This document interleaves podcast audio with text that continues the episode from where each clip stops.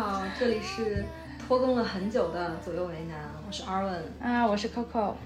这次左右为难的拖更有了一个非常正当的理由，就是在过去的几个月里，Coco 完成了一次人生当中非常重要的角色的改变，从女儿变成了母亲，拥有了自己的小女儿，有了一个母女关系的延续。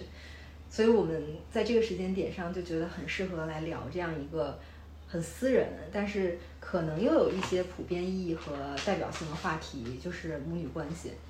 今年早些时候，呃，有两部上映的电影，恰好也是关于这个主题的，一个是皮克斯的《Turning Red》青春环游记，一个是杨紫琼主演的《瞬息全宇宙》。两部电影呢，呃，非常像，都有着华裔主创的背景，而且都用一种看似非常荒诞无厘头的设定来诠释了母女的关系。所以，我我们觉得这个里面既有非常独特的，就是东亚的文化视角，也有非常有代表性的女性的视角。那今天我们就想用几个关键词来聊一聊，呃，母女关系。那第一个关键词呢是关于接纳。嗯，就我我其实我刚我刚刚看到那个 Arvin 列的这几个关键词的时候，我其实。很好奇，就是因为因为它的提纲上面只有三个关键词嘛，然后所以对于这个关键词怎么解读，就是我们怎么样去理解接纳这个问题，对于阿文来讲，我还挺好奇的，就是你看这两个电影，包括你理解的这个母女关系当中，你第一反应你想到的这个接纳是谁对谁的，是一种怎么样的一种接纳形式？嗯，我在看这两部电影的时候。感受到的就是最，就接纳是我列的第一个关键词嘛。我觉得接纳是我能够感受到的第一个特别强烈的一个一个信号，就是在呃东亚的母女关系里面，女儿其实是在强烈的在寻求母亲对于自己的接纳。这个里面两包括两个电影有非常类似的台词，就是《瞬息全宇宙》里面是 She turns out to be stubborn。Totally a mess, but it's okay. She's a mess. 然后在那个 Turning Red 里面也有，就是他我的体内有一个 messy 的，有一个有一个 angry 的一个 red panda，但是 it's okay to have it with me。就是这种台词都有非常大的相似性，就是在于我们似乎女儿一直在。寻求母亲对于真实自己，尤其是一个不那么完美的真实自己的一个接纳，这个里面可能跟东亚的文化里面就是要求小孩成为一个优秀的孩子的这样的文化是有关系的。从小可能女儿尤其是会被。教育就是你要做到很多方面的很好，就包括你要成绩好，然后你要有那个 behavior 也要很好，要有礼貌，然后你要文静，然后要孝顺家长等等等等。我觉得里面有很多东西，为什么它是有女性视角？是因为可能对于男孩子的要求是另外一套体系，女孩子的这套体系里面听话其实是比男孩子要更多的，因为很多语境下面都会说男孩淘气点是可可以的，男孩不听话说明他以后要干大事儿，或者是他老师会说他聪明。但是女孩调皮捣蛋是绝对不可以的，没有一个人会夸一个调皮捣蛋的女孩她是具有优点的。大家都认为一个顺从的、安静的、文静的、听话的女孩是一百分的女孩。所以呢，这个里面当这样子就是不断的被规训的这个女孩，她有了一些自我意识之后，她会发现自己并不是一个真正的百分百的一个乖女儿，她心里面有很很混乱的、很愤怒的，然后。让甚至比方说像 Turning Red 很很好笑，就是有一些 dirty 的，就是他对男生有幻想了，对，这这些东西他都觉得其实是不对的，但他接纳自己的前提是他觉得妈妈得接纳，否则就不能接纳，就这个里面就是我觉得。在就是这两部电影里面，就是关于接纳很明确的一个信号，就是在东亚女儿的心里面，真正接纳自己的前提是我的妈妈也接纳这样一个 messy 的我。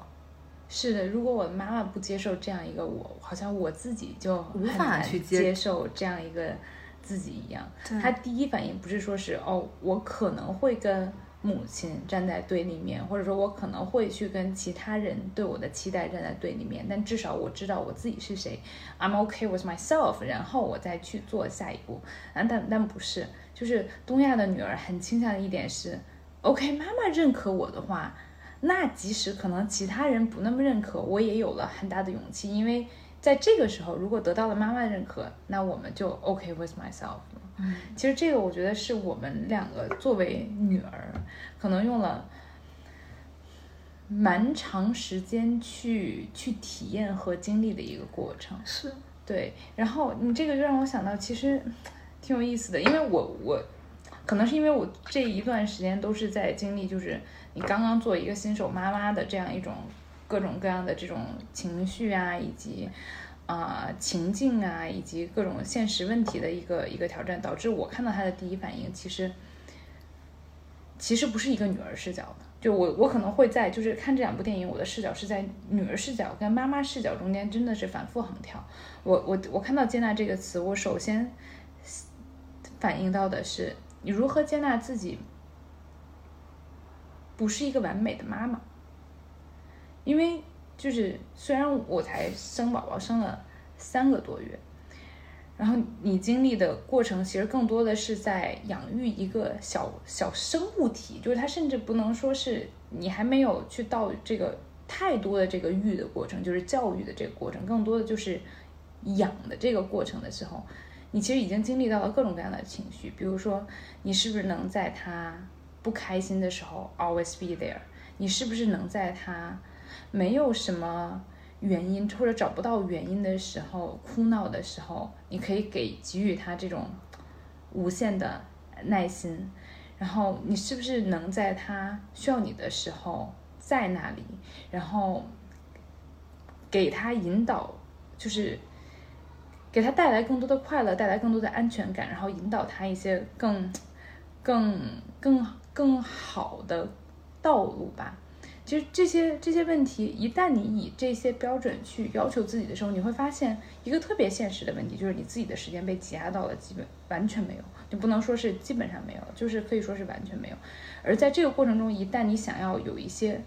自我、自我的实现、自我价值实现，你再要去做一些自己感兴趣的事情，自己自己想要去做认为自己认为有价值的事情的时候，你会发现，你你没有精力了。那你这个时候你会怀疑说是，OK，我想要 take a break from being a mom 这件事情是是 OK 的吗？然后你在这样一种情绪当中，你就会觉得说是，我应该怎么样接纳自己？我可能我就觉得女性会特别的疲惫。我可能花了我前三十年去学怎么样接纳自己，作为一个不完美的女儿。然后，当你做了一个，当你有了一个新的角色以后，你要开始学会，OK，我要怎么样去学会接纳我自己作为一个不完美的母亲。我他妈还没有想明白我怎么样接纳自己，成为一个不完美的自己呢？你会觉得，你你你的问题列表这个 priority 是是很有意思的。他他总是以女儿角色、母亲角色 dynamic，对对对对对对对，来来定义的。是的，然后，然后这样，我再反过来去想，为什么我会总是期待得到母亲的认可？就你作为一个女儿，可能就是因为你的母亲也经历了同样的这种、这种、这种期待，她觉得她需要倾注她的所有在你身上，当你需要她的时候，她总是在那里，她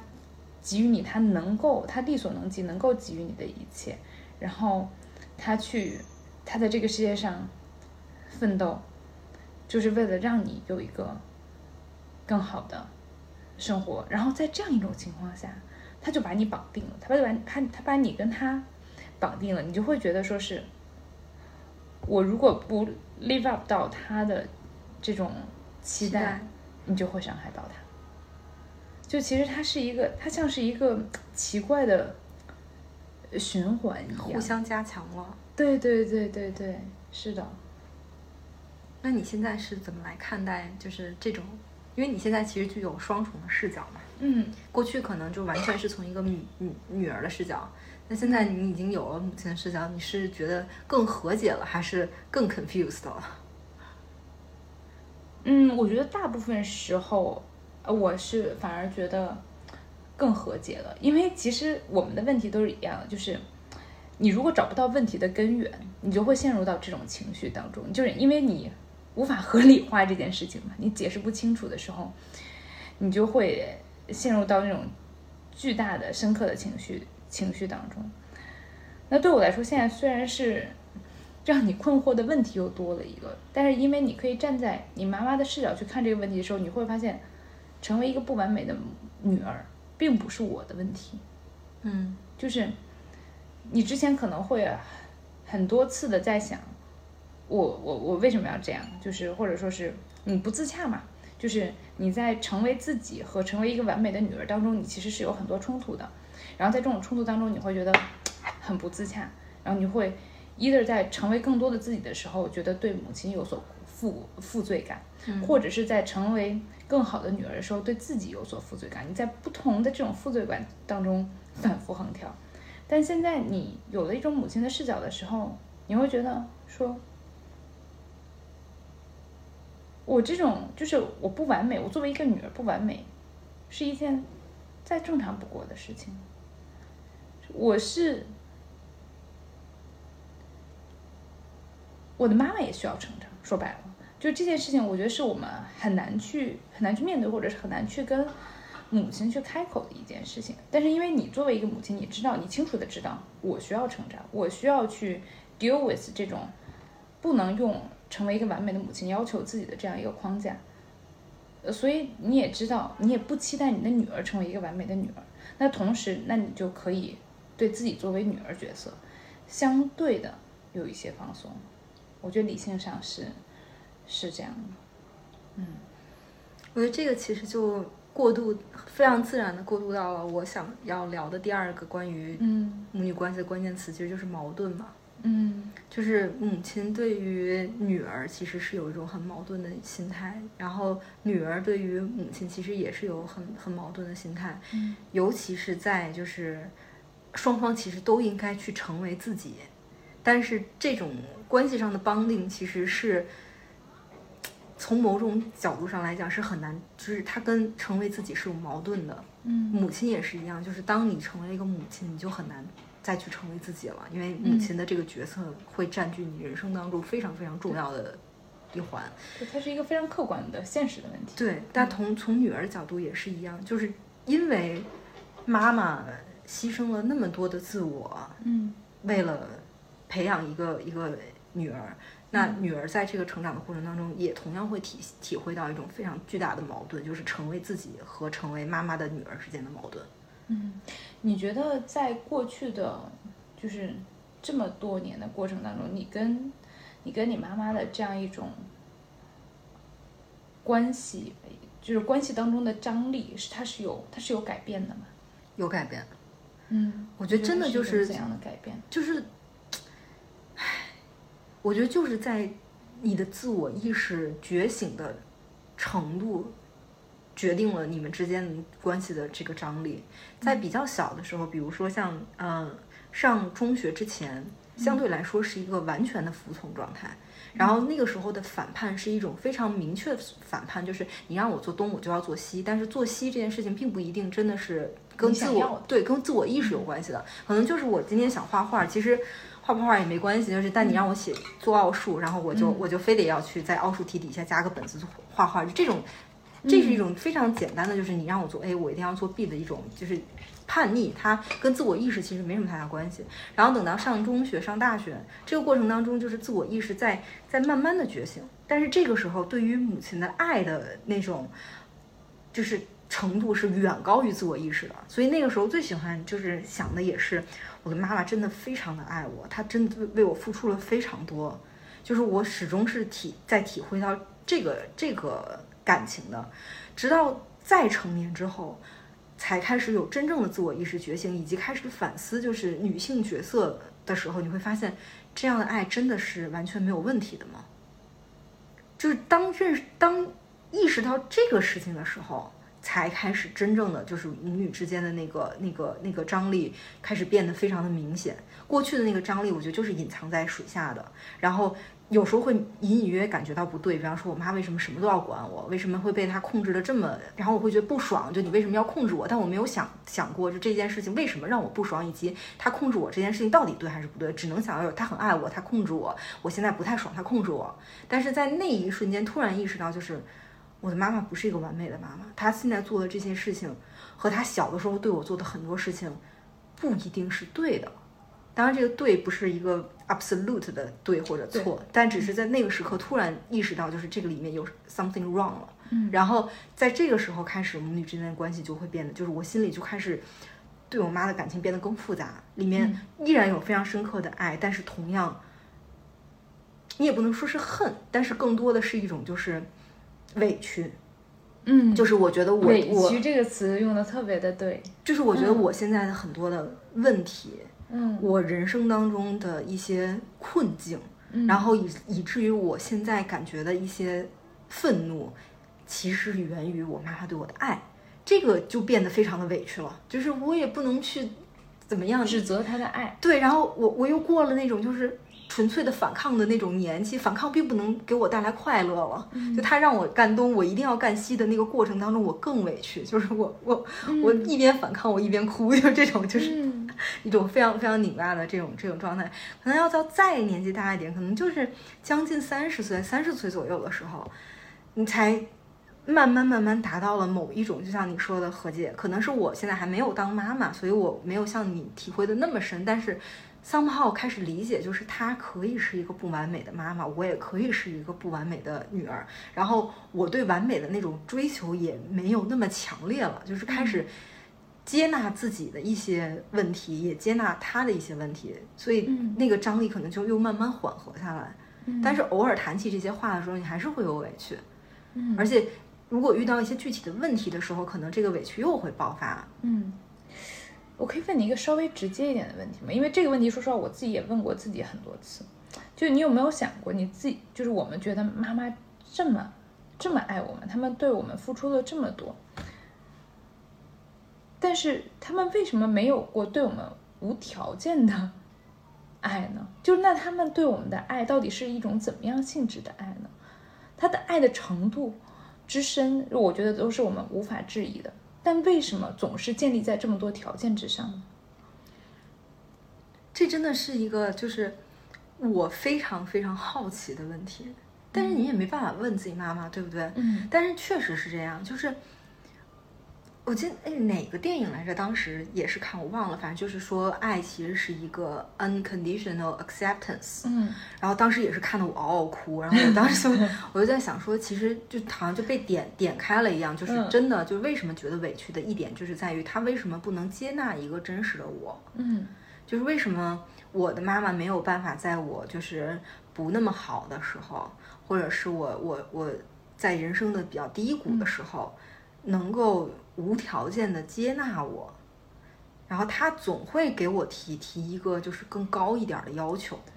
就总是你哪里做的不对，你才让自己处于这样的一个境地的。对，就是一切的问题就是都是我的问题。嗯，所以这个也也变成就是我后来就是在人生当中很长一段时间试图跟自己和解的一个点，就在于不那么 blame 我自己。就我在很长一段时间，就是遇到任何挫折，我都会在想说，这一定是我我哪里做错了做错了什么？嗯，对我我跟人分手一定是我的问题，我失业了一定是我的问题，我任何就是遇到的这个困境，我没有我的同龄人过得好，一定是我的问题，就是永远是在责备我自己。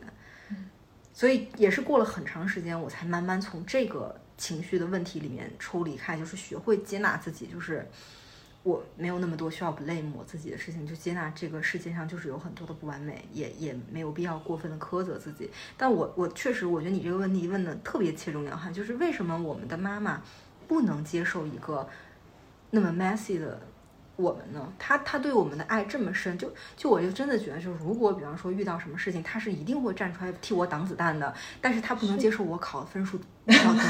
就是对对对，这是一件特别有意思的事情，对。因为这件事情困扰了我很久。就它对我的影响，其实不只是在母女关系这件事情，它渗透在我生活，就像你刚才说的，渗透在我们生活中的方方面面。甚至到了某一段时间，我认为亲密关系都应该是好的爱情，就应该他就应该无条件的接受我，因为我需要从各种各样的情感当中找到弥补我这一部分情感缺失的地方。但是。但是，但是我后来就观察，就我一直都没有答案啊，我真的是一直都没有答案。但是我后来观察什么时候呢？就是我生了宝宝以后，我妈会经常过来嘛，然后她对于她外孙女的参与度是非常之高的。啊，我在她带我闺女的时候，看到了那种无条件的爱。有一天，就是她其实这这。十来年吧，我们的关系已经是在逐渐、逐渐更加的，就是它的张力，我觉得是更松的。就是因为我妈她也逐渐、逐渐找到自己更多的一个，呃，除了家庭以外的这种爱好和生活。然后她也逐渐，她也她也是一个不断，我觉得我很佩服她的一点就是她是在不断反思自己的。她其实意识到自己在我成长的过程当中可能犯了一些就是。东方母亲容易犯的小错误，哎，虽然他不会特别明确的去去说这个问题，但他有时候会说啊，小小时候可能你小时候特别自卑，可能是我的原因。他他会他认真会会去想这个问题，但是他不会经常说，而且他跟我的相处模式呢，还是不太会改变，就因为他已经成为一种惯性了。嗯，他对你的这种期待，对你的这种生活细节上的要一种要求和相处模式吧，我觉得不会有特别巨大的改变，但是他对。我闺女就完全不一样，她就是有无条件的爱和耐心。然后前一阵有一天，她跟我发火了，就忘了什么，反正就是那种生活上面的小破事儿。然后她就可能觉得我反正做的不太好。然后我这么多年，我觉得我也是锻炼出来了我的脸皮。然后我现在已经不是特别就是小事儿，我一般都不是特别。多跟他跟他争执了，然后我就跟他说，我就说下次要不你试试你想想看，我是暖暖，就是我闺女，我你想想看，我是我是暖暖，然后你带有这样一种情绪的对待我，我妈立马就乐了。我说，她说啊，那我肯定不生气了。为什么呢？哦，我就觉得很有意思。我觉得他是在我身上，因为我们的相处模式已经成为一种惯性了，但是他其实是意识到自己这种教育模式的可能。就是不那么不那么理想的地方的，所以他其实从某种程程度上，他在试图在他的外孙女身上重新弥补，他成为一个更好的妈妈，嗯，这样这样一种愿景，嗯，所以他对暖暖真的是有无限的耐心，他什么怎么怎么闹啊，怎么没有道理呀，他都完全可以接受。嗯嗯，那你觉得这跟他的自己的人生阶段是有是不是也有关系呢？就是在他养育你你的时候，他的就像你说的，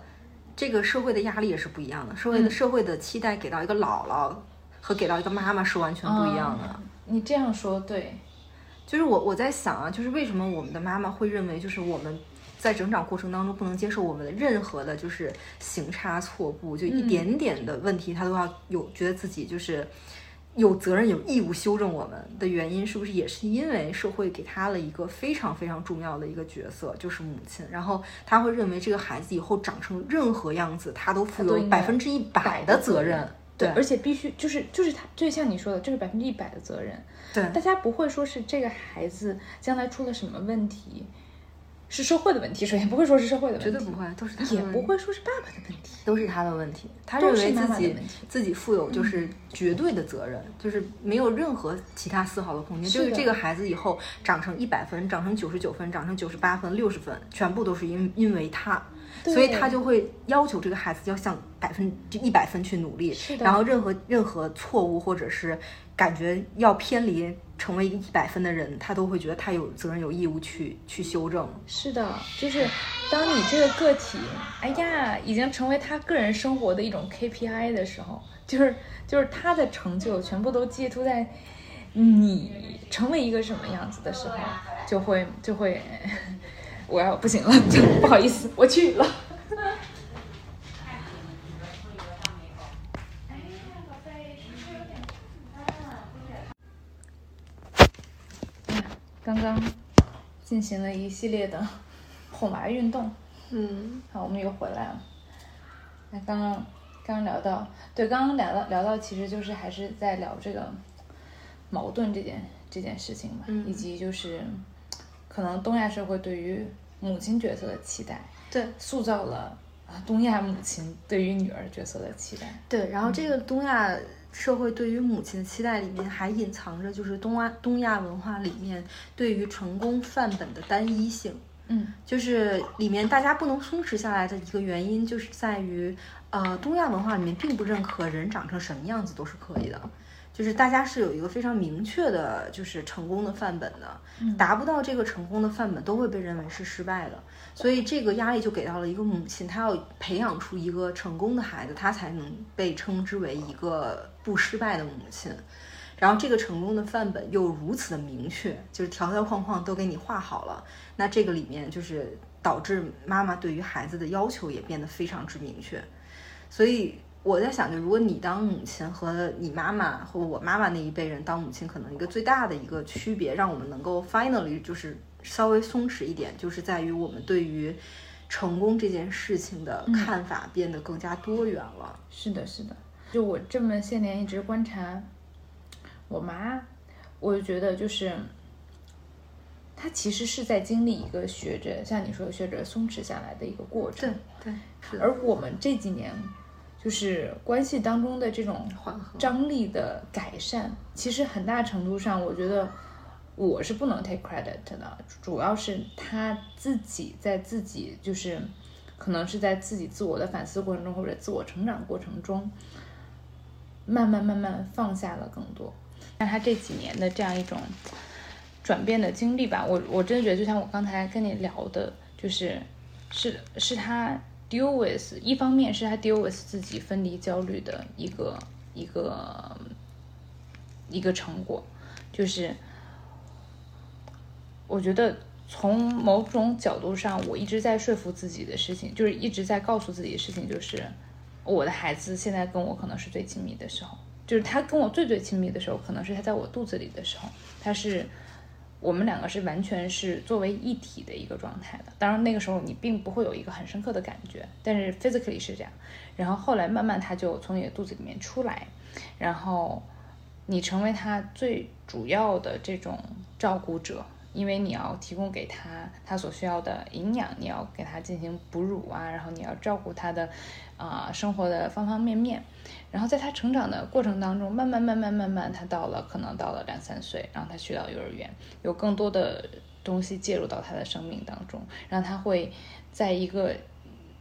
你所不知道的世界，或者说是跟你有一定距离的世界开始成长他的这个个体性，然后他这些世界会越来越丰富，就是你所参与不到的他的世界会越来越丰富，所以从某种角度上来讲，从他从他从你孕育他的这一刻开始，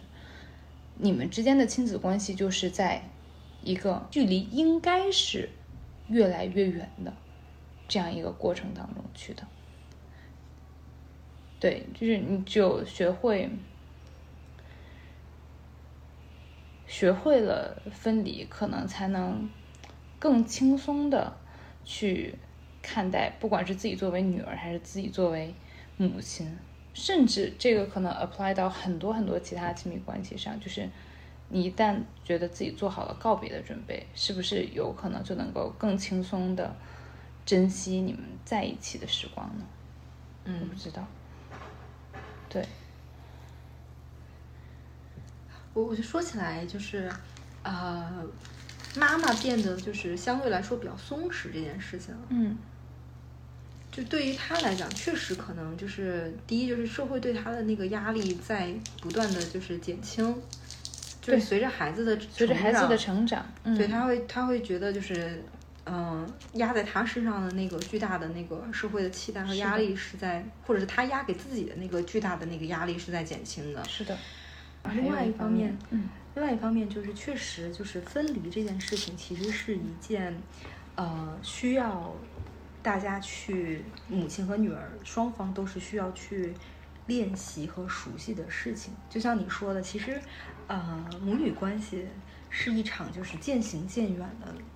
旅程，就是人生当中的一段就是不可逆的渐行渐远的旅程。但是这件事情接受起来是很困难的，不管是对妈妈来讲还是对女儿来讲。所以我我我就在想，就是嗯，最最近就是一件事情，就是我跟我妈也有类似的一个对话，其实就是关于就是分离这件事情。最夸张的一段时间是。就我我跟佳丽回家跟我妈说这事儿嘛，然后说想想两年之后可能想要去出国留学，然后看看看看机会，然后然后我妈听着听着，然后她就开始抹眼泪，就就默默就开始抹眼泪，然后后来我我去刷碗的时候，她在我旁边就说，哎。那你以后还回来吗？他就把这个事情变成一个特别悲伤的场景，就是我要永 forever 离开他一样。然后我就很突然，突然画面就变成了一种生离死别的状态。对，然后他就把我拽进了那个那个那个状态里面，然后我就很痛苦。然后后来我回到家之后，只要夏涵一问说说那个，比方说，哎，呃，你要不要看看学校啊？或者你你到底想读什么专业啊？或者说你看看这个怎么样？然后我就我就会开始哭，我就没办法看。然后他就问我为什么，然后我就跟他讲，然后他说我我我知道你为什么哭，就是你哭的原因就是因为你一想到你要出国，你就觉得自己是一件这是一件特别自私的事情，然后特别伤害你的妈妈，然后但是其实这是一件非常非常 common 的事情，是的，这是一件非常正常的事情。对，所以这这种方式就让我后来就对这件事情稍微好一点，就不像之前就是一提到这个事情我就很激动。是，哦，明白。嗯，太有意思了。我前两天就就其实就是昨天，昨天我因为我之前不是一直哺乳嘛，其实你也不会太自己出去。然后这段时间又疫情，然后你也没有什么地方可以去。然后昨天刚好就是长安这边还没有反复，然后还有一些店是开着的，我觉得天气又比较好，我就特别想要出去。嗯，然后为什么我特别想要出去？但是我其实一直没有出去。其实一部分就是因为这种分离焦虑，所以你刚才一说，我又能能理解，既能理解你，也能理解你妈，你知道吗？因为你想，我娃才三个月，嗯，我就已经开始觉得，我前一阵在想，说是等我九月份了，我不是经常能在家里能看着他，能给他提供他在他需要我的时候能给他给他提供到这种情绪安慰，给他提供到安全感啊，我就会有一点焦虑。我就发现，他，尤其是你今天也看到，就是他，他如果哭的厉害的时候，我我没有办法，我就必须得去看一眼。然后我就想到，我要是离开他，或者说是他要离开我这件事情，其实是一个我觉得，不管是作为母亲还是女儿，都需要花很大的精力去克服的一个课题，就是怎么样进行分开的这个过程。嗯，我觉得我们跟自己的妈妈其实没有太进行过这样一个这样一个 practice，就这样一个练习。就我我我觉得我可能是研究生的时候有，然后我研究生那段时间对我来说，我观察到就是其实我妈妈是一点一点慢慢变好，就是她在她在经历这样一个分离焦虑，她从一个。很，因为他全身心的投入在家庭当中嘛，所以他其实一开始，尤其那段时间又是更年期，所以他一开始其实是很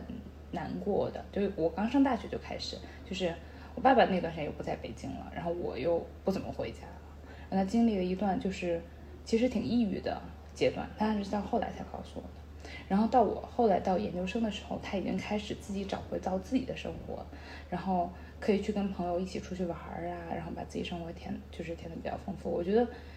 整个整个过程，我现在回想起来，我感觉就是一个如何克服你的分离焦虑的过程。包括我现在在我的女儿身上，可能也要重新去去去练习这件事情。就所以我觉得，我觉得你跟你妈的 bonding，说实话，比嗯。比我跟我妈甚至从某种角度上的还深，就是因为没有经历过这样一个这样一个分离的练习，对，所以双方就一直交织在这种童年、少年、青年、成年都交织在一起的这样一种特别特别深层次的丰富的母女的这种情感链接当中，对，所以可能对于他来讲，就是任何你的这个决定，就是。让他想到可能是分离的决定，都会有点难以接受。但是其实，我觉得真的是每一对，你别说母女了，我觉得每一对亲子关系，包括不能亲密关系不一定啊，但每一对亲子关系，可能不可避免的，在某一个阶段都要去面对的一件事情。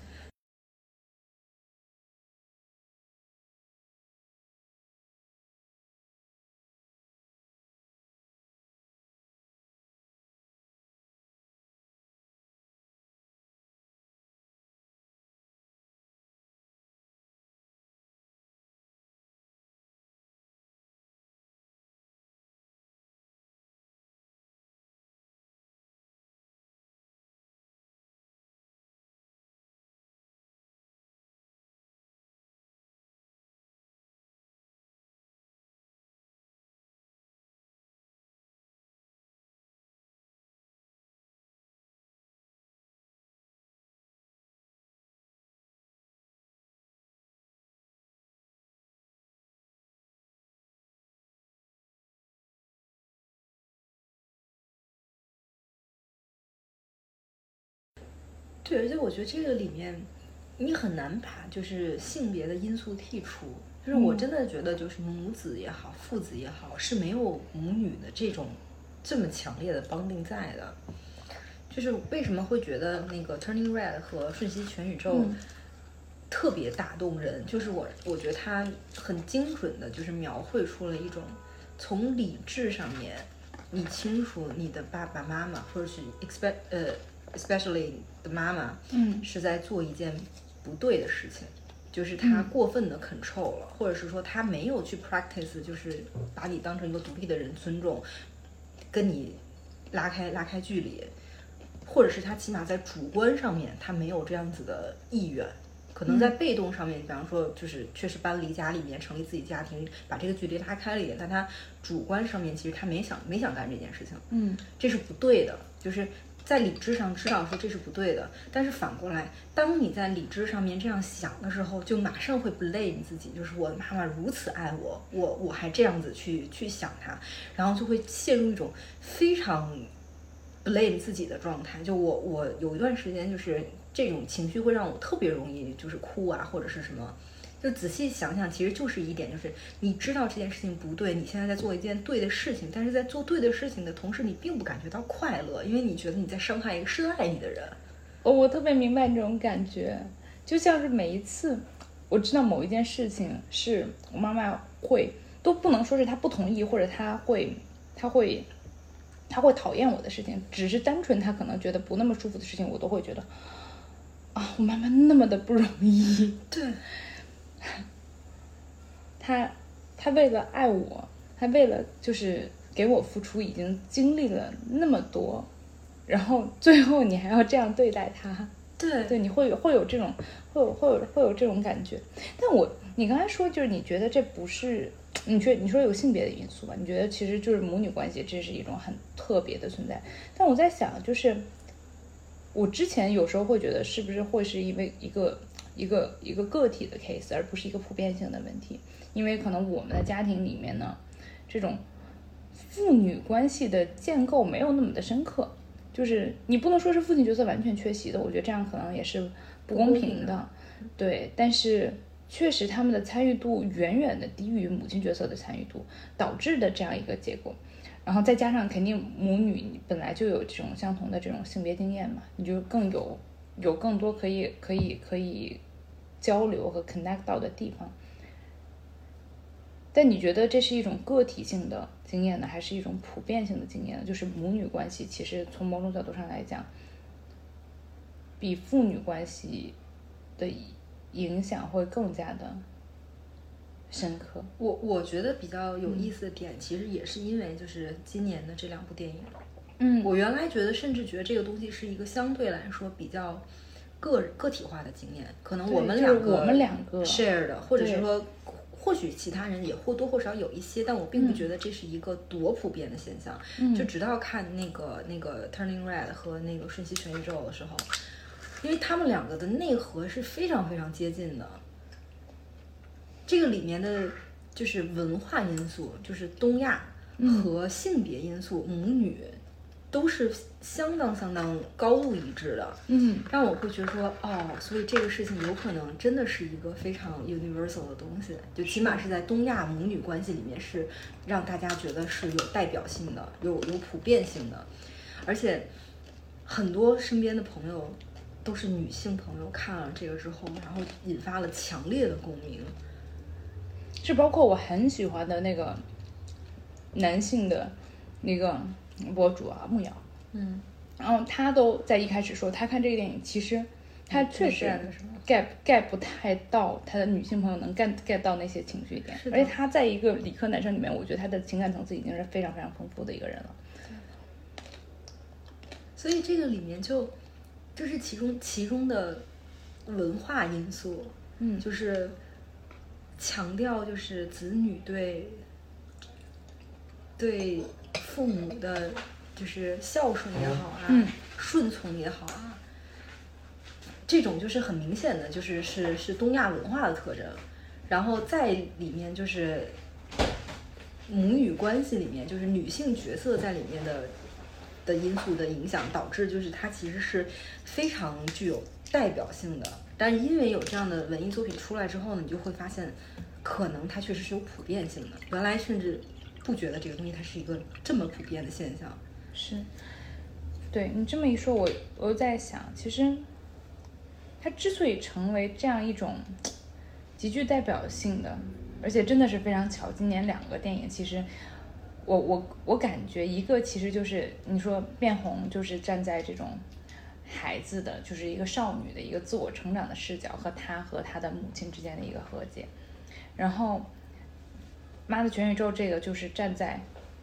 这个妈妈的视角其实讲的本质上的这个母女关系的问题和它的本质是非常非常接近的。但是为什么会出现这样一种哎现象？我觉得是不是其实跟在东亚文化中母亲角色的这样一种建构其实有很大关系。就是在东亚文化中，大家对于母亲角色的一个期待，以及她承担的这个。责任和社会的一个要求和他自我的一个要求，导致了他会这样去对待他的女儿，导致了他会对他女儿有这样的期待，以及他跟他女儿之间的关系是是是这样一种形态。因为我我在看这两电影电两个电影的时候，我在想，就是之前美国那个电影就是《Lady Bird》，嗯，它其实也在讲是一个女儿的视角的故事。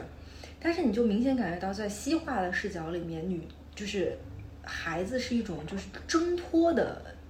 欲望是远大于任何其他的欲望的。嗯，就是他想要追寻的就是自我。嗯，就是他的那个 ego 和他的那个自我是非常非常明确，然后且是是核心的。嗯，但是在东亚文化里面，孩子的自我其实是被压抑的。嗯，在挣脱自我的过程当中，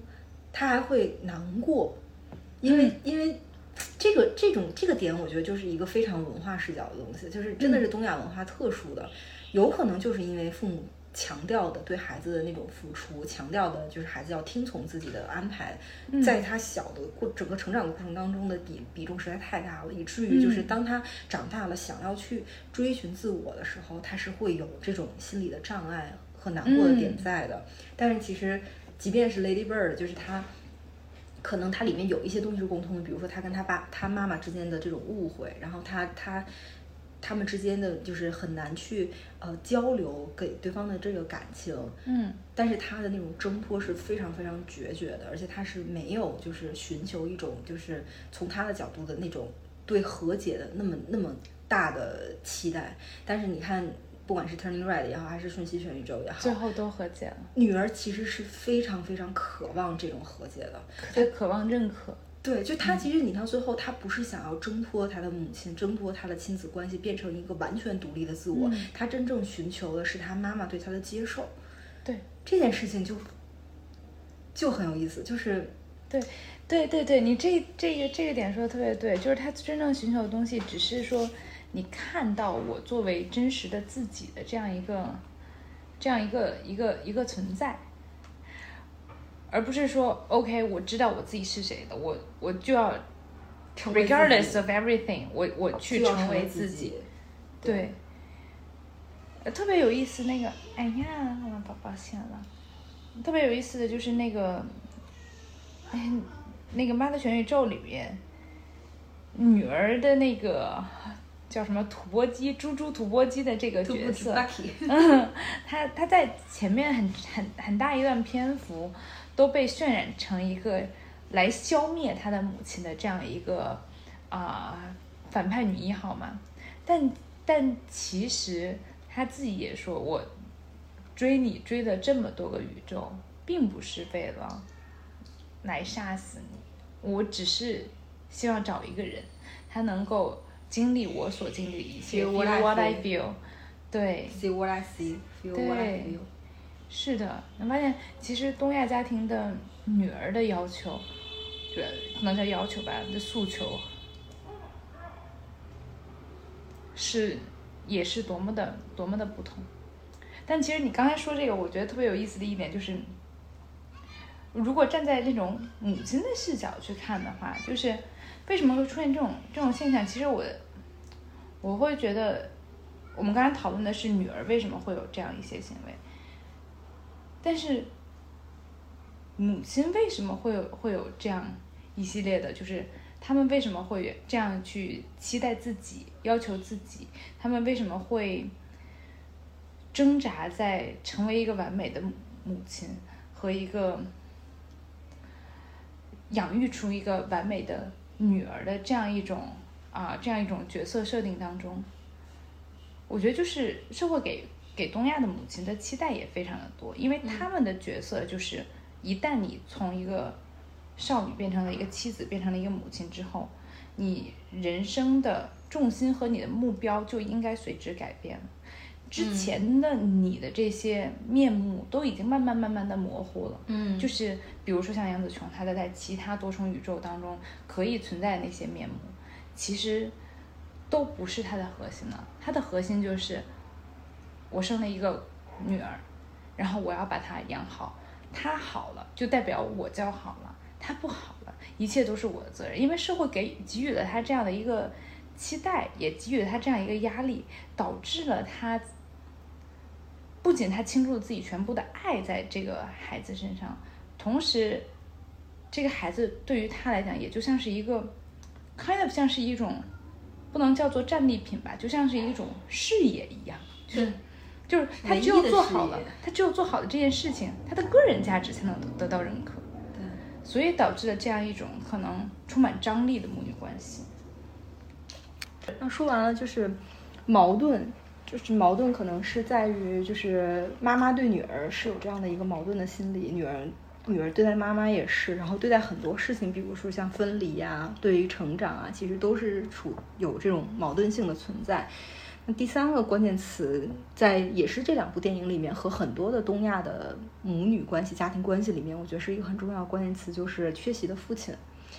就这两部电影很很妙的地方在于，都塑造了一个柔软的、温柔的、善良的父亲形象，且这个父亲都在事情就是一发不可收拾的时候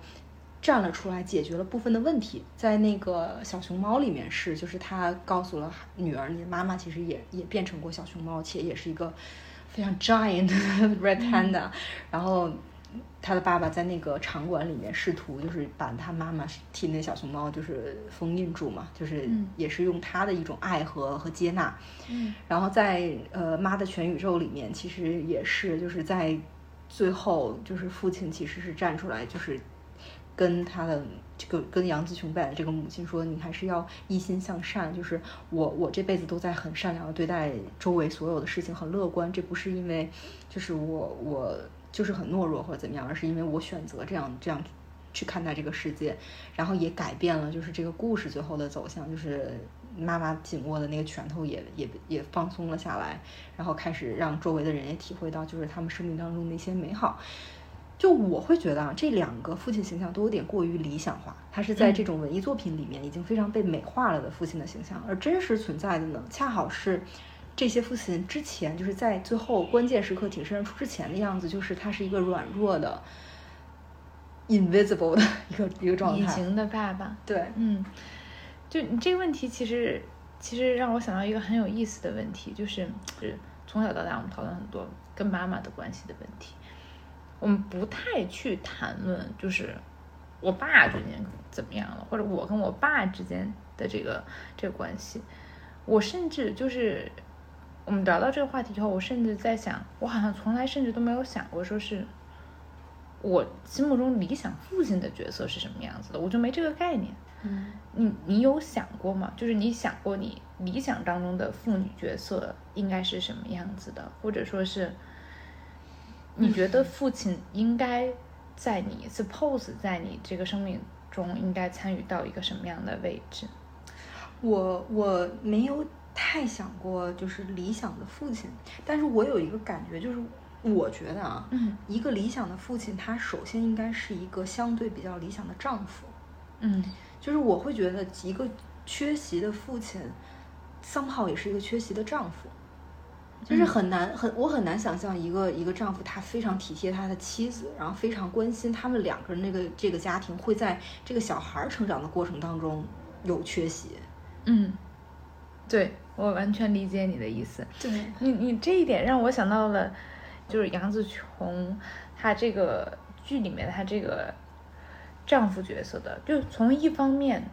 我其实蛮为这个这个这个老公角色所感动的，因为像你说的，就是他其实是有是被美化过很多的一个，虽然很多时候可能是软弱的、隐形的，但是在这个距离到最后呢，他又是一个。是一个强大的，用他的这种隐形的爱，然后支撑着这个这个母亲，支撑着这个妻子的这样一个这样一个父亲。但是你换一个角度去想的时候，你会觉得，我就想到了，说是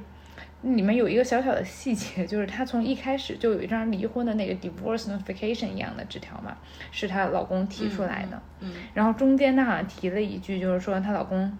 要搞这个离婚，好像就是为了得到一些老婆的注意力。是，你会觉得，其实从从一种角度上看，你会觉得他真的很爱啊，他他的妻子，他是一个蛮美化过的丈夫。但即使就在这样一个美化过的形象当中，我们还是看到杨紫琼这个他在这一重宇宙，就是我们叫他主宇宙吧。嗯，他在主宇宙的。长期的婚姻生活当中，有这么多的挣扎和痛苦，你会的疲惫，对，你会，然后，然后你就会去想，这个非常非常爱她的丈夫，有没有真的去理解他呢？就你这个爱和这个理解，你真的体察他的这种日常生活当中的。疲惫，去帮他解决他这种日常生活当中的疲惫，他有没有去迈出这样一个从爱到爱的行动当中的这一步？嗯，因为它是一个文艺作品嘛，嗯，所以你很难去完全靠就是表他的那个剧本里面表现的这几幕去分析他们两个人。这么长漫长的婚姻生活当中真实的情况，但是我看完之后，其实我是在反思我自己的那个就是在婚姻里的情况。虽然我现在没有小孩，没有涉及到就是亲子关系这一块，但我会觉得就是确实，呃，当我的控制欲过强的时候的一个结果，就是我自己会变得非常的疲惫。哪怕我的先生非常的爱我，他也很难消解这种疲惫。就说一个很简单的例子，比如说家里太乱了，这个时候。你就那就两个人嘛，就要么就是他收拾，要么就是我收拾。但他可能会觉得现在的这个状态是 OK 的，他就不去做这个事情。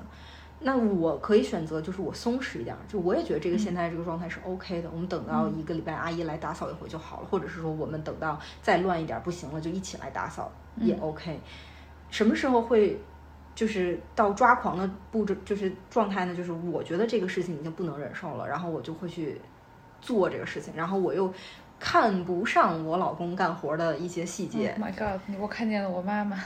对，就是他可能在努力的去做了，但是在这个过程当中，因为我的控制欲就是开始膨胀了。嗯，我会 push 他按照我想要的方法去做，然后这个时候就忽略了他其实是一个独立的个体，他有他自己做事的方法。那这个时候我去强迫他按照我的方法去做的结果，就是两个人都非常的焦虑，然后到最后就是他也不想干了，然后我去干，然后我又非常的疲惫，我非常的愤怒。嗯，就我我会觉得这个其实是一个非常 typical，就是在在重复，就是我我爸妈的一个状态。呃，也包括我爸妈的一个状态。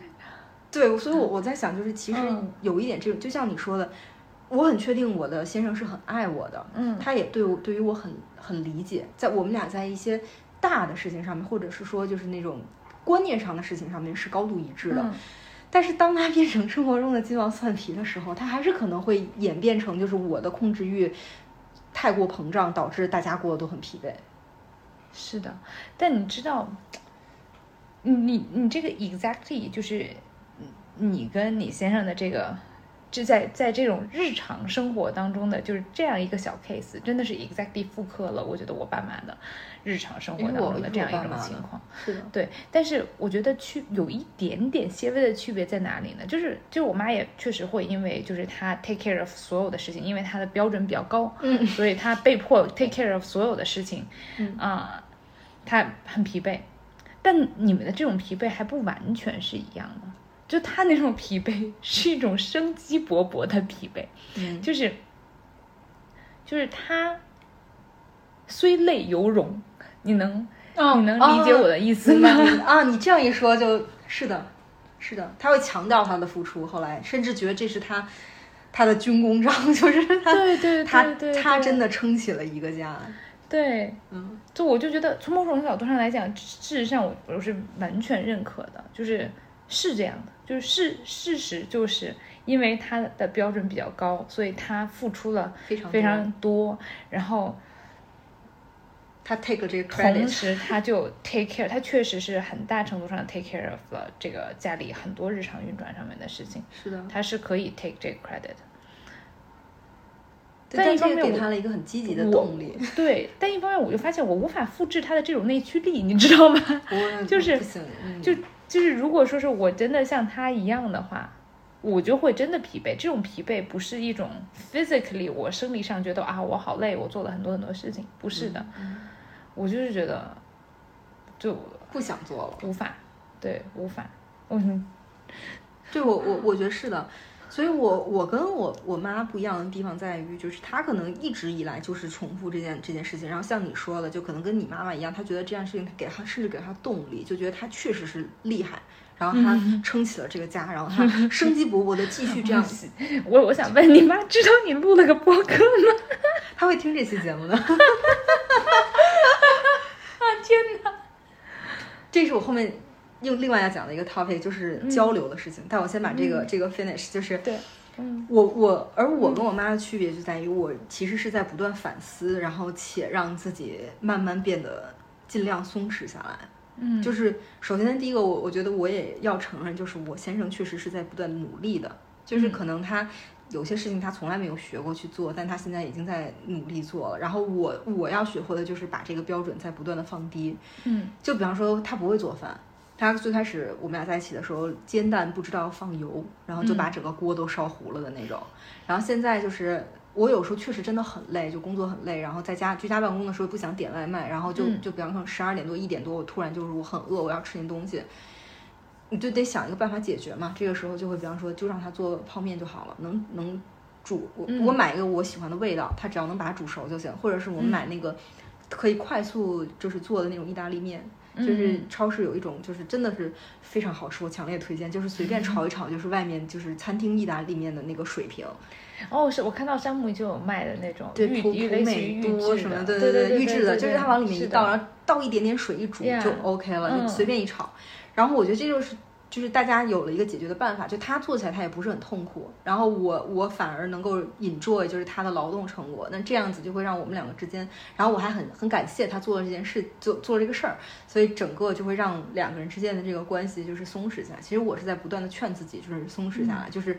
不，既然我不想承担那么多，我就把我的标准往下放一放，放到一个大家能够和平相处的 这样的一个一个一个状态下。嗯。我觉得，所以其实从某种角度上面来讲，我们都是从自己妈妈的身上学到了很多可以 either 是可以改变的，或者说是可以传递下去的经验。就我觉得这也可能也是母女关系之中的特别之处，因为你们的性别经验、你们的个体经验有太多太多可以互相借鉴和参考的地方了。是的，嗯，所以你会拿它当做一个，甚至可能把拿它当做一个另一重宇宙的自你自己。是的，对，然后以这个作为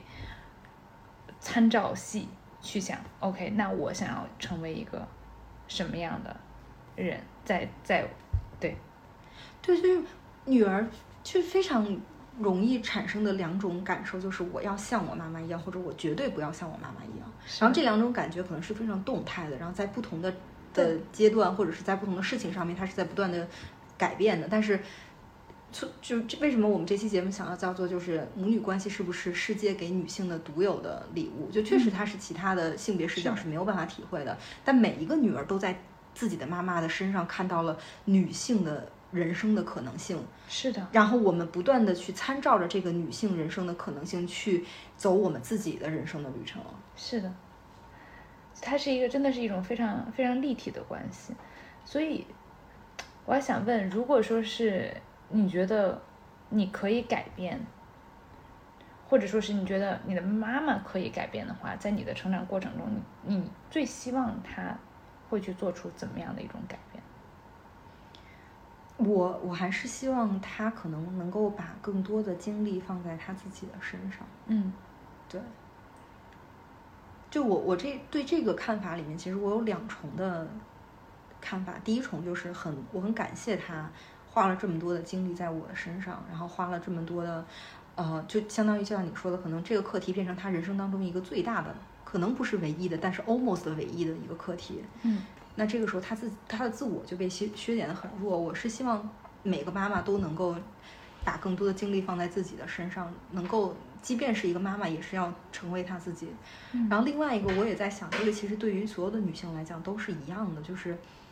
其实生孩子也也 somehow 在我看来，我说比较直接，是一种逃避，就是你可以不做任何其他的事情了。嗯，因为成为自己或者有所成就，在人生当中是一件非常非常难的事情。包括你甚至活人生可能七八十年，能够活得不无聊，都是一件非常非常难的事情。生一个孩子可以解决很多问题，所以很多人把自己的人生就是逃避到了成为一个母亲里。我说的可能有点残忍，但我觉得对于很多人来讲是，包括很多可能没想清楚就成为妈妈的。女孩们就是这样的，就是她还没有想明白自己要成为什么样的人，而她成为那个人是一定要付出很多的努力，经历很多的痛苦，然后和挣扎才能成为的。但只要你成为一个妈妈，你就可以躲在这个角色里面，然后一切都是由自己的孩子决定，你的成功与否不重要了。你消失在了一个妈妈的角色后面，无论如何，你有一个成就，就是你培养了一个孩子，而孩子无论如何都会长大的。是的，所以。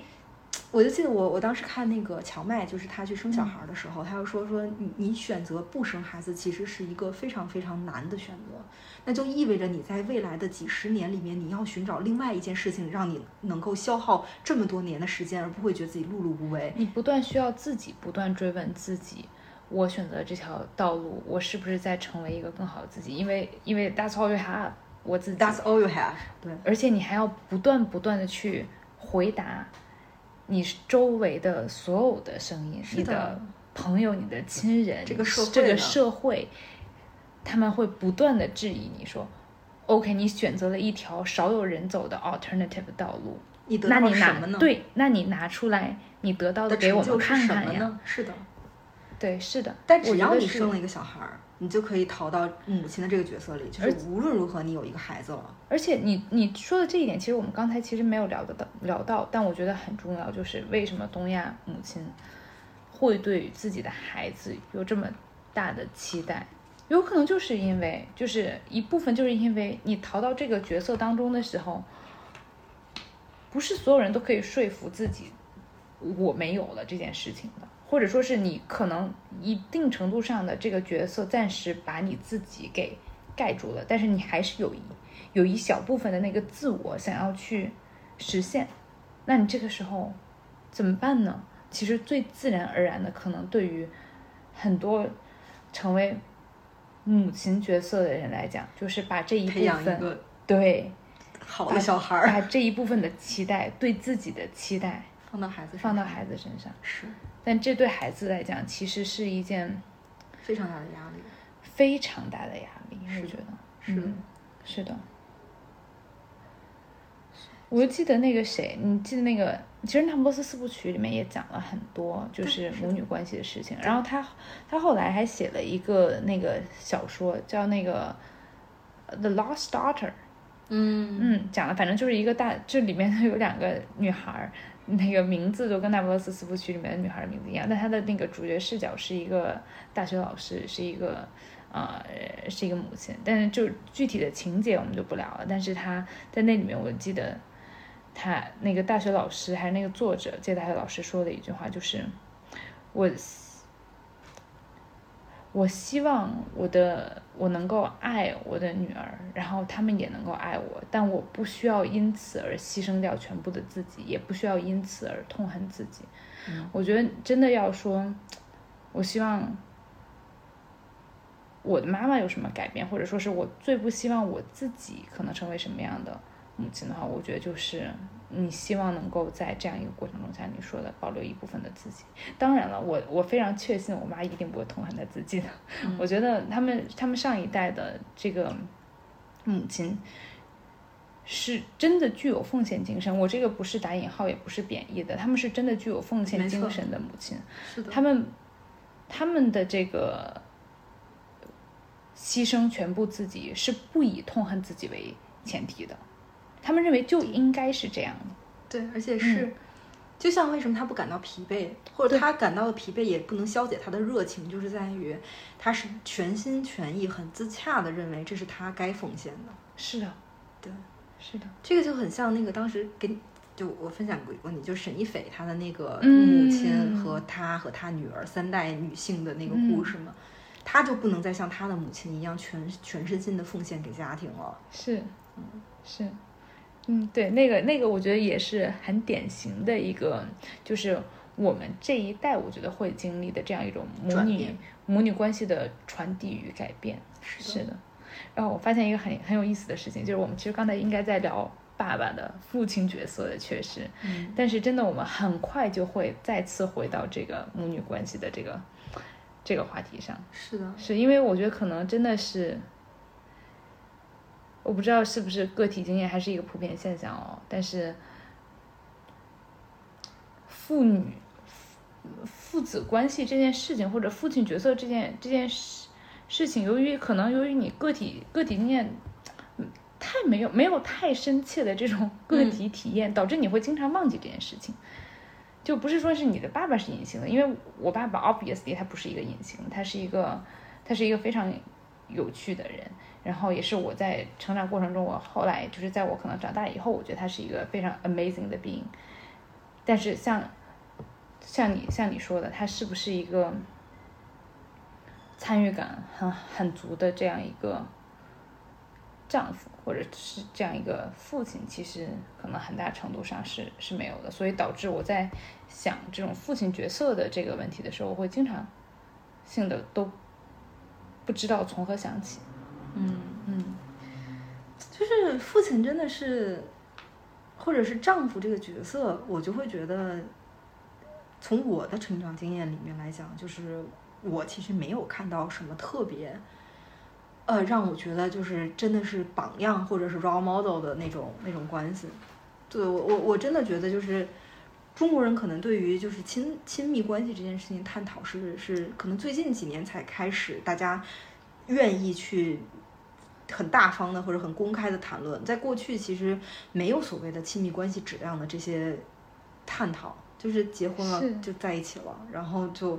要么就是很很很很悲惨就离婚了，然后嗯或者你看这个，这个吵的实在是对。过不下去了。对这个嗯形容词也很，就离婚其实本身不悲惨，但是大家会认为就是你从一而终了，你两两个人不管怎么样过了一辈子就是幸福的，只要中间离开了，你就是就是非常二元论的一个。是但其实亲密关系的复杂性是非常非常复杂的，是人与人之间的关系，但是嗯没有没有多少人或者没有多少声音是在讨论亲密关系的。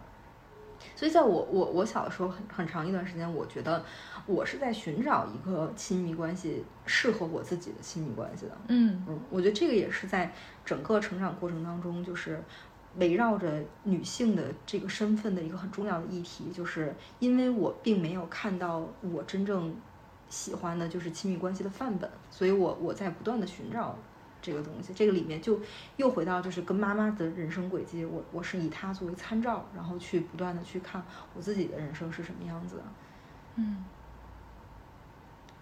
然后你刚刚那个问题不是说，就是如果让让妈妈去，就是让妈妈改变一个，然后我就想到，其实《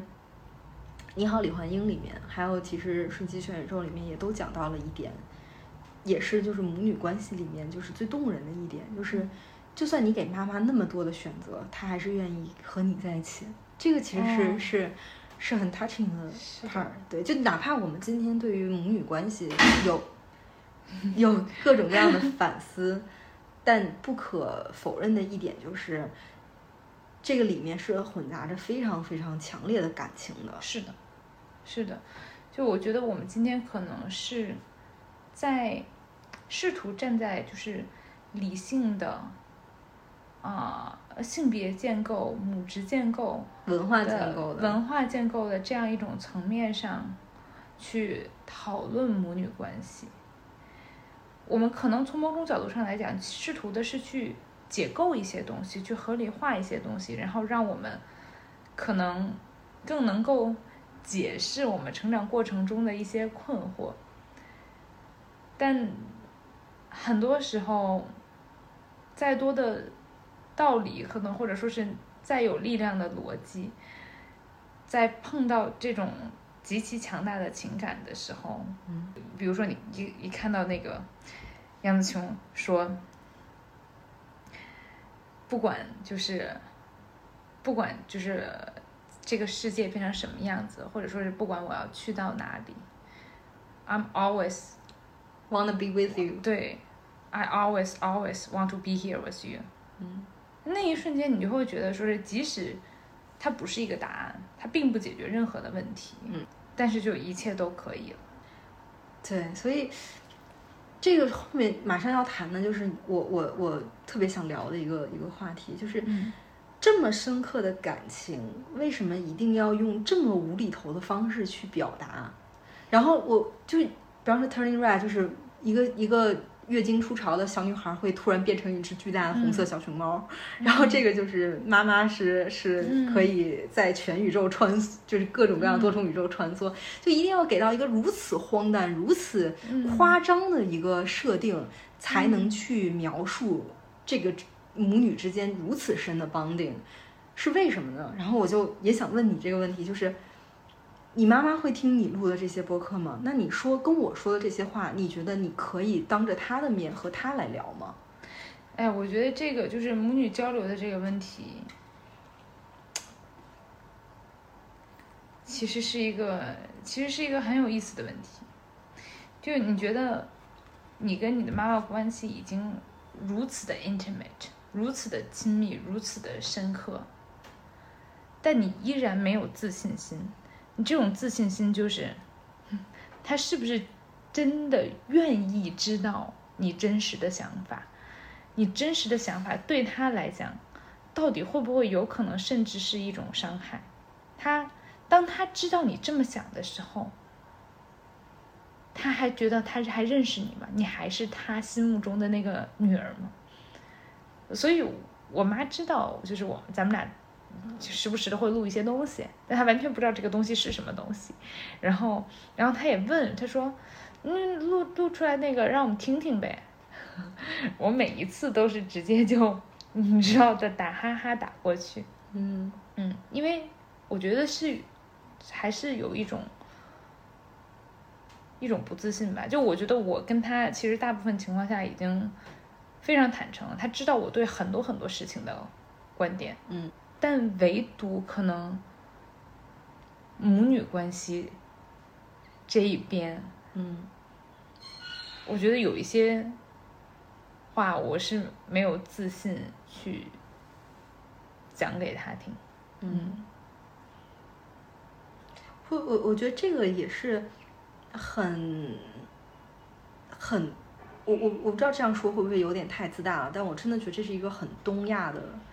状态就是我们无法坦诚的去跟我们的父母平等的交流，嗯，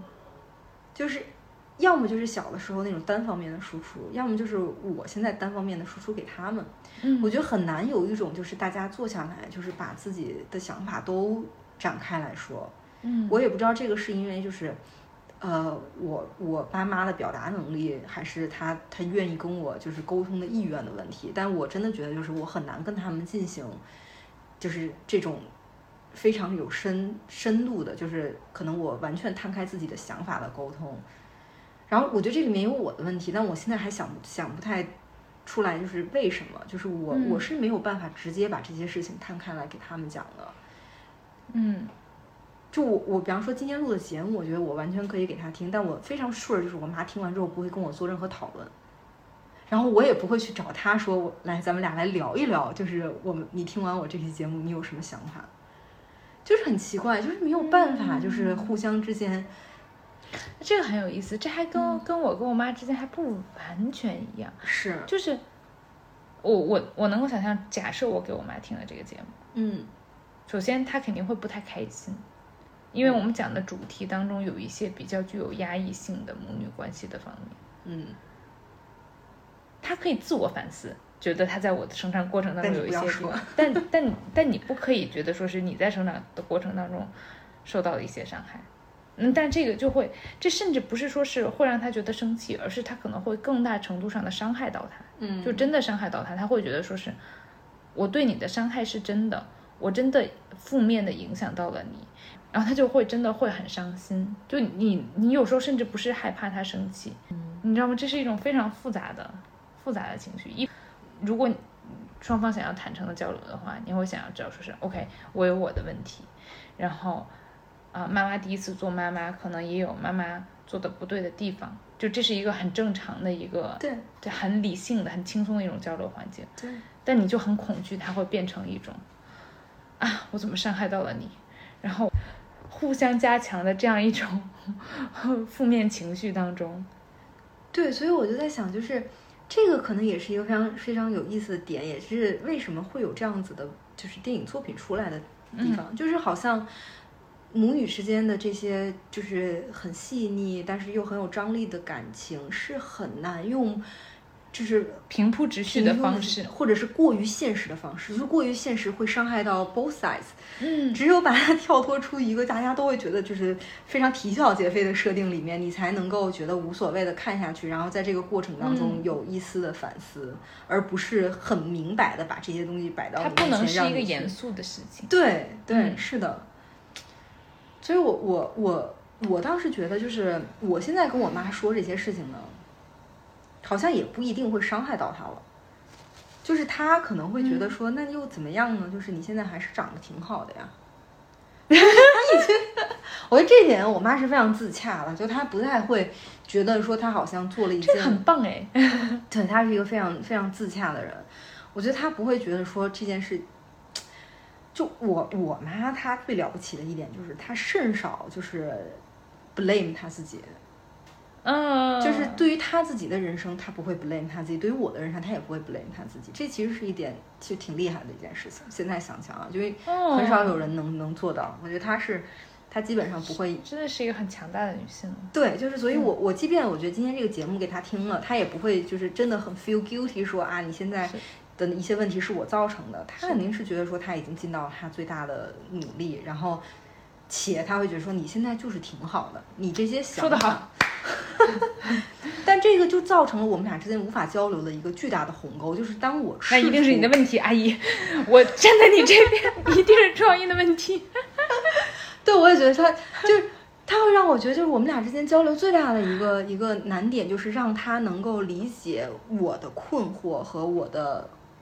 我的问题。嗯，这个也是我觉得《瞬息全宇宙》里面就是很 touching 我的一点。就为什么他到最后一定要找到他妈妈，把他妈妈拉到那个后里面，就是因为他说我希望有一个人能 feel what I feel。我跟我妈之间最大的鸿沟就是她可能永远没有办法体会我的感受。但是反过来，就是我也永远没有办法体会他的感受。就是现在相相当于，比方说他这种极其的自洽，就是我永远或者我甚至是我以为他极其自洽，其实他不一定。但是他怎么想，我也是没办法感受的。这点就是一个让我觉得我们永远没有办法，就是像我们现在这样去、去沟通的一个一个障碍。嗯，那你觉得，如果说是妈妈愿意去去听你，愿意去跟你沟通的话，你最想要跟她交流的一点是什么？你你最想要跟她说，但你一直没有跟她说的一件事情？因为其实你们平时日常的沟通，我我觉得也是很很很频繁非常频繁，非常非常频繁。对，对，所以一定是有一什么东西它在堵着你，或者说是有某一些，我我觉得是有有一个，就是从小到大都是我其实是想让让他知道我的一些负面情绪以及他的这些负面情绪的来源的。我觉得我我从小到大都在就是在我爸妈面前是压抑自己负面情绪的，可能除了就是最、最小的时候，可能想哭就哭的那那个幼儿时期、婴幼儿时期，是。再到后来，就是你跟他试图讲，比方说我在外面受了委屈，或者说我这件事情难受，他会用一种极端 positive 的方式跟你说，你不用想他，这不重要。哈哈，对。对，你现在困惑这些事情就是没有意义的，你现在就应该想 A B C，你想的这些 D E F 是没有任何意义的。然后这个事情时间长了之后，你就会发现你的那些其他的一些负面的情绪，在他眼里好像都不重要，就不愿意再跟他说了。然后长大了，现在也是，就他会觉得你现在工作好，家庭好，就是身体好，什么都好。你跟我讲说你哪儿哪儿哪不开心，你看了这个不高兴，你你你看了那个，就是别想那些有的没的。对，嗯是的，所以你你刚刚的这个问题，我我真的觉得我这个问题我思考了很久，但我可能一直没有意识到我在思考这件事情，就是嗯到底我想让他了解我什么？其实我就是想让他了解到我的那些不开心是为什么。嗯，嗯、你你这么一想，remind 我了，就提醒了我了，因为我可我可能是这一段时间吧，就是生育这件事情，它涉及到太多现实生活当中的问题，而我妈就是我们的妈，又是那种伟大的现实主义者，所以在这个极端的现实主义对对 没有任何形而上的东西跟就是能够能够影响他们。对，所以反而这段时间我们的相处是极其融洽的，因为解决我们具体的问题。对对对，我们不在不断的解决具体的、具体而微的小事情。是的，你刚才说的这个一下就提醒了我，这么长时间，你说我跟我妈之间可能有一些无法去表达，或者即使表达了以后，可能也是无效沟通的事情是什么？就 exactly 就是你刚才说的那些抽象的困惑。嗯，对。他可能真的是从小累积起来的。最开始的嗯小的时候，可能它是一些非常具体的事情，但是当你描述这个具体的事情的时候，没有被就是很很嗯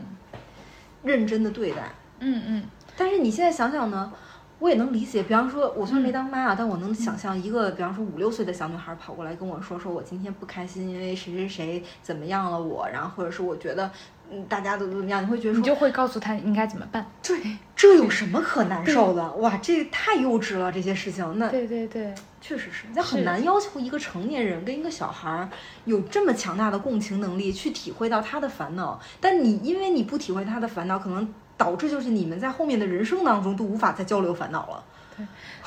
所以我为什么又你一聊到这一点，我又特别能够体会你不成为母亲这个选择，因为当你成为母亲以后，你就要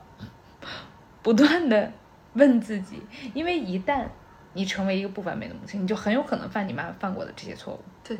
因为你一旦你想给自己看自己一些 slack，就是给自己放一些假，让自己放轻松一点，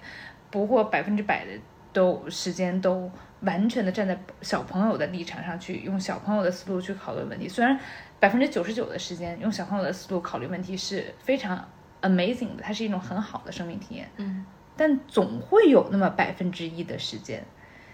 你可能就是做不到，可能因为疲惫也好，可能因为耐心也好，可能因为你们之间的日常生活经验的差距过大也好，你就是在那一刻你无法共情他，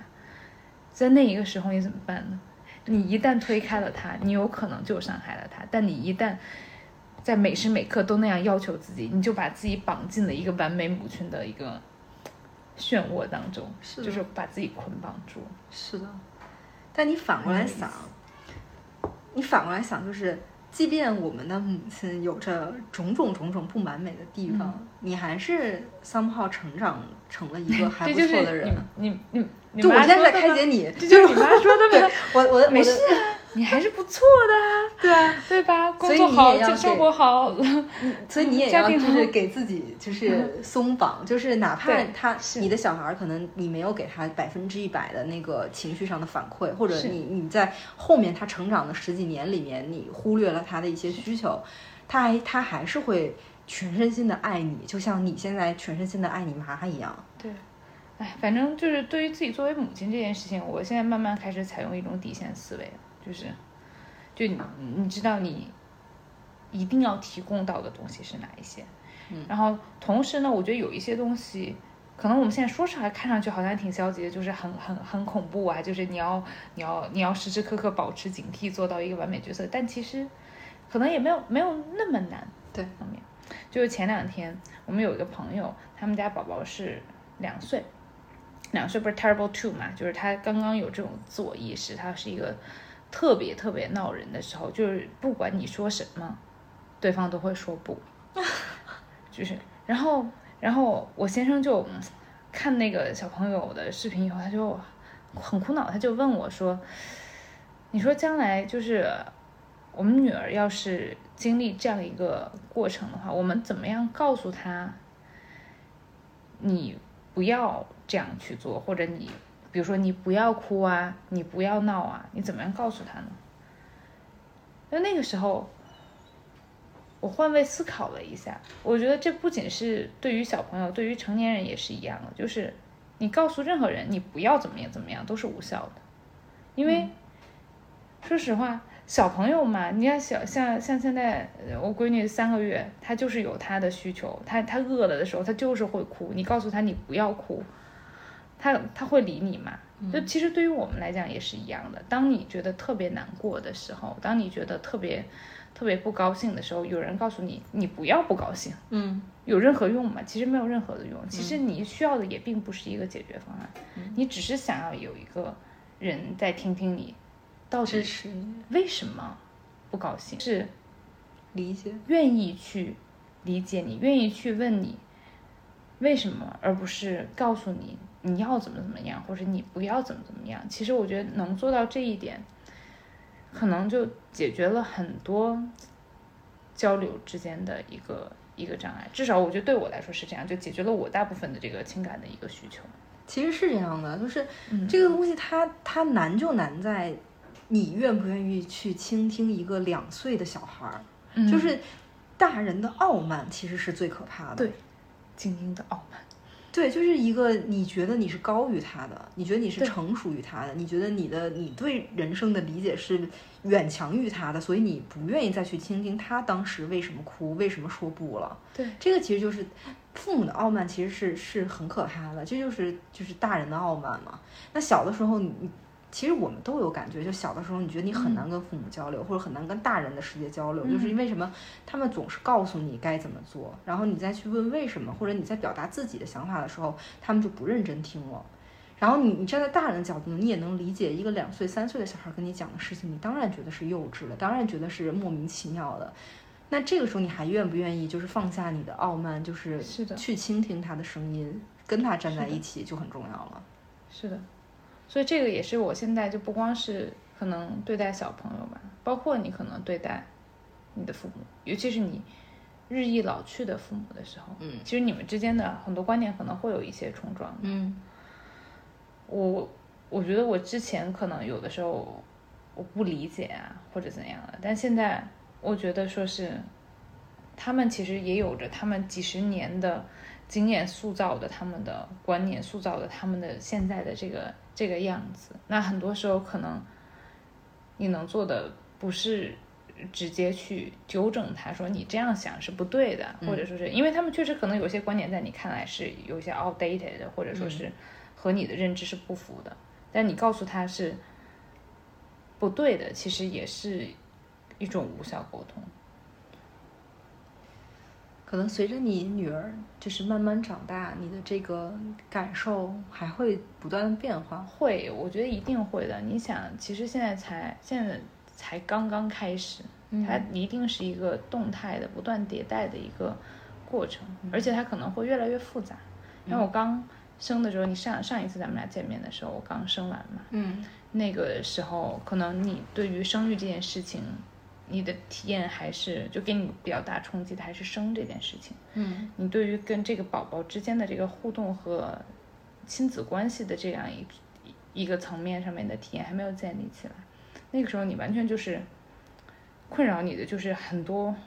生理上的一些嗯啊、障碍。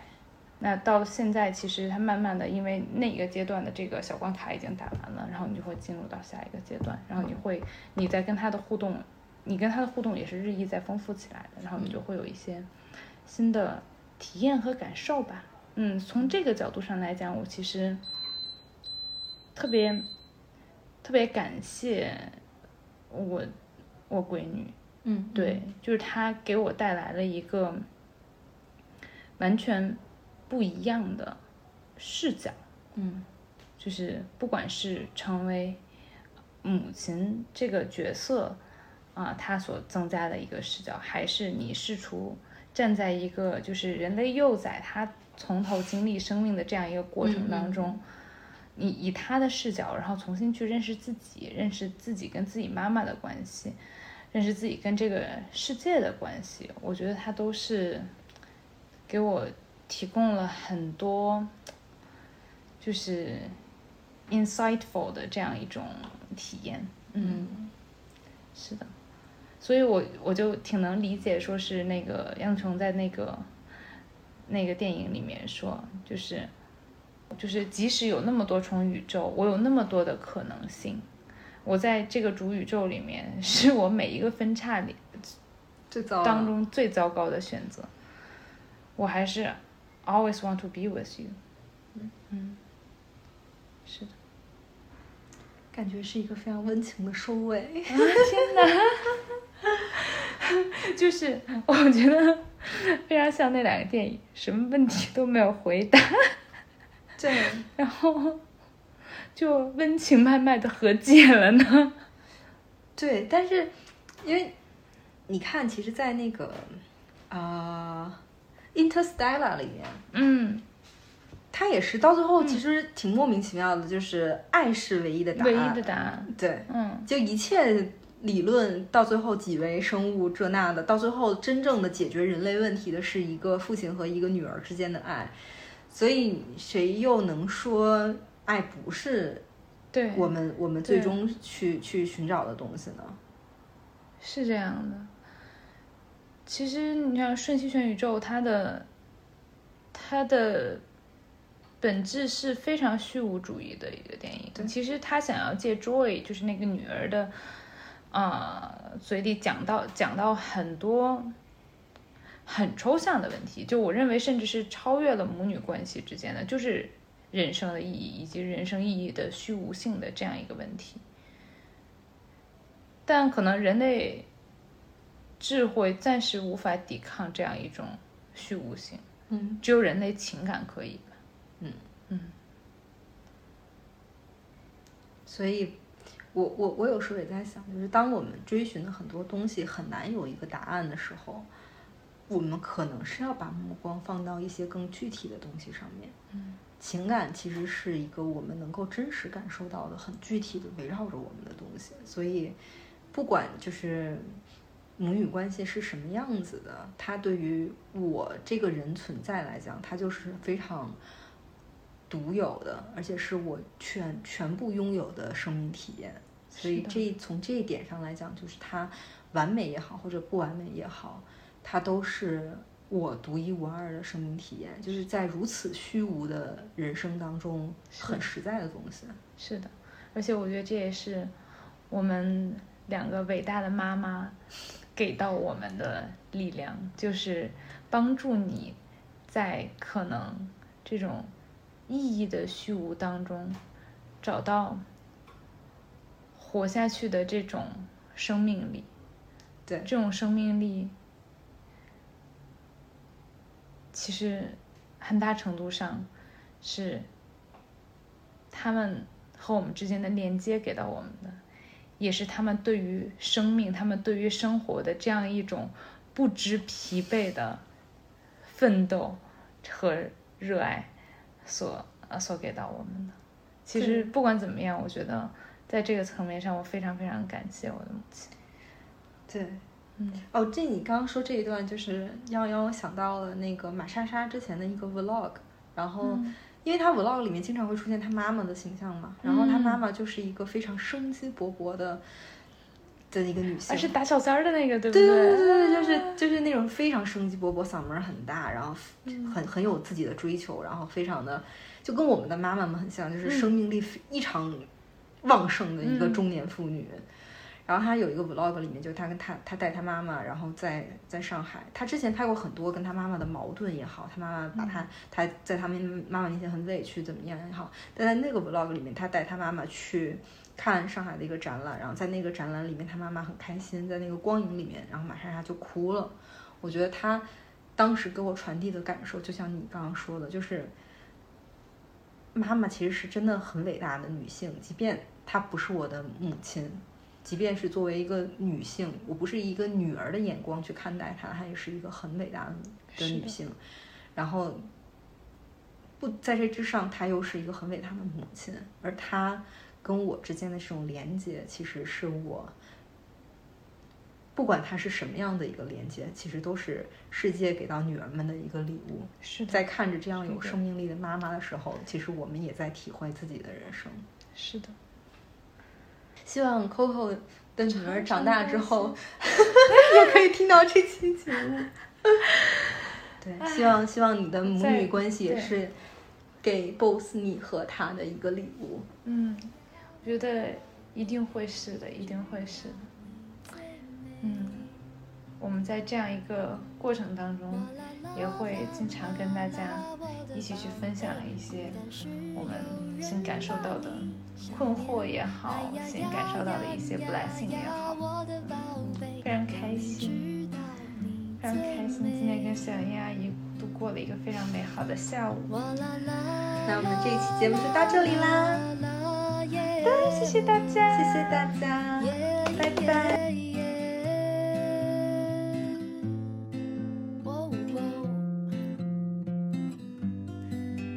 哗啦啦。